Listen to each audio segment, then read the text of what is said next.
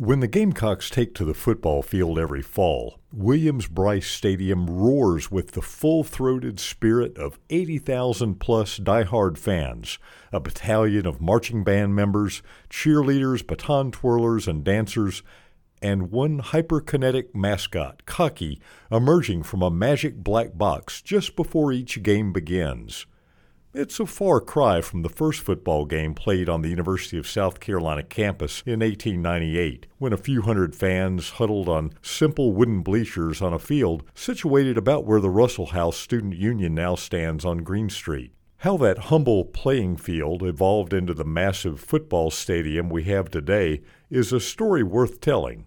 I'm Chris Horn, your host for Remembering the Days, and today we're tracing the history of the university's football field and stadium from the institution's earliest days as a gridiron competitor up to the present.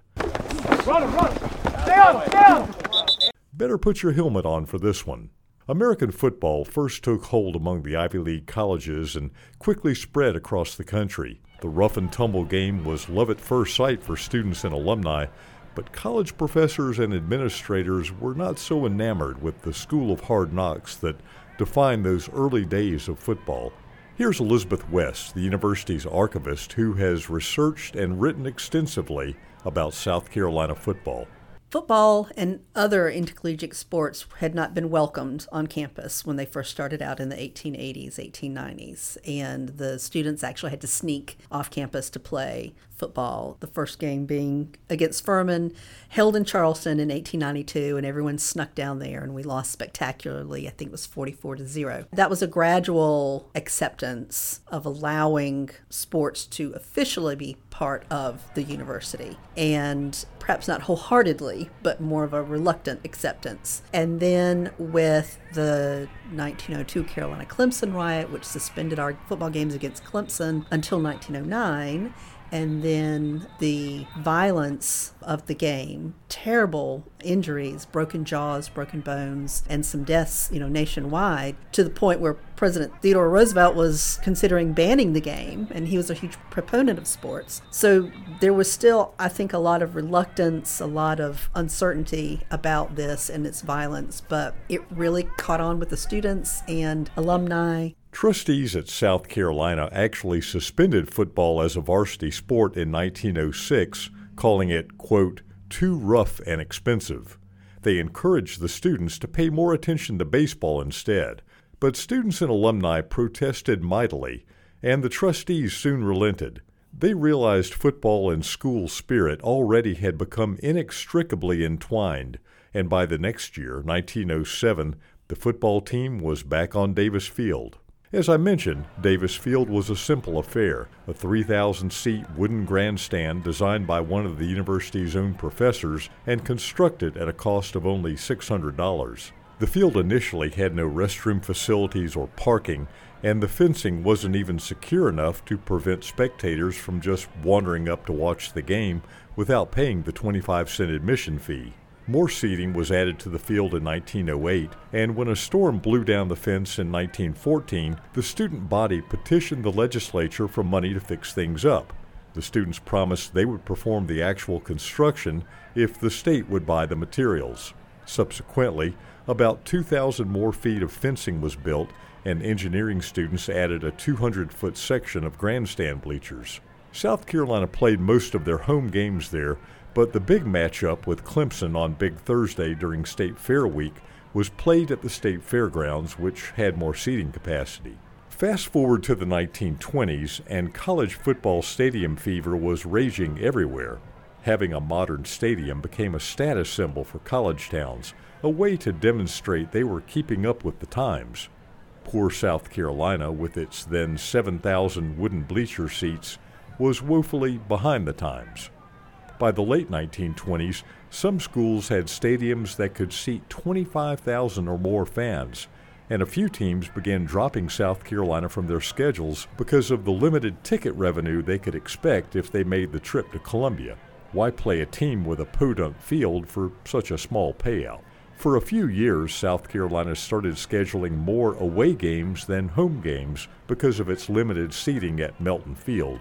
The football field portion of Davis Field had been renamed for University President William Melton, who had authorized a few improvements to the facility. In spite of those improvements, the university was often losing money when the team played at home because there just weren't enough seats to generate sufficient ticket revenue to cover the minimum payout to visiting teams. Elizabeth says the financial consequences of not having enough seating capacity was a contributing factor in the desire for a bigger football venue. That and a new phenomenon called Homecoming Weekend. 1927 was the first year that the University of South Carolina hosted homecoming events for alumni in relation to a football game. And I think that really helped things take off from there. They had been separate events, and Bernard Early was, the, was kind of the father of USC homecoming because he was the one who, who put these these two things together. And you know that's such a huge tradition now that it's it's hard to imagine what homecoming festivities look like without a football game being played, you know, um, that weekend. So that really married two important events, I think, with student and alumni life at the university, and really gave it a tremendous boost. To the relief of myriad football fans, the city of Columbia built Municipal Stadium in 1934, and it immediately became home field for the Gamecocks. The 18,000 seat steel and concrete stadium was a quantum leap improvement over Melton Field, not only providing more seating for fans, but also lots of restrooms and concession stands, plenty of parking, and a press box that could accommodate the newfangled radio coverage of Gamecock sports. The home team beat Erskine College in its first game at the stadium and defeated VMI in the second game in which the stadium was dedicated. Rex Enright was the Gamecocks football coach from 1938 to 1942 and again from 1946 to 1956. He was glad to have lots more seats to fill, which allowed him to schedule big time opponents for South Carolina's growing base of rabid football fans. If you're going to lose, he was quoted as saying, lose to somebody big. It's less embarrassing. You've got to admire the man's honesty. The university assumed the debt and the deed to Municipal Stadium and renamed it Carolina Stadium. Football had taken a strong hold across the nation, and especially in the South. Southerners love a good outdoor party, and so uh, this really fit the bill. Uh, being able to gather and, and watch this game of strength and skill and socialize with everyone and come back to the campus. So I think all of that really kind of attracted people to that spectacle, that social opportunity, especially in the fall in the South with the, the great, you know, outdoor weather. So it, it really just culminated into that, that real connection, I think, that people had and just kept growing from there. In 1946, a ticketing scandal unfolded when 26,000 tickets were sold for the Big Thursday game against Clemson, along with 10,000 fake tickets manufactured by some nefarious person. The stadium filled up with fans, some with real tickets and some with fake tickets, and admission gates were closed. Fans holding tickets, some real and some fake, who were locked out, tore down the gates so that they could watch the game from the sidelines. By the early 1950s, Carolina Stadium added floodlights to accommodate the next newfangled technology, television, which started broadcasting the games. I think it's interesting that the University of South Carolina, unlike a lot of other schools at the time, was not afraid of losing ticket revenue because of television coverage.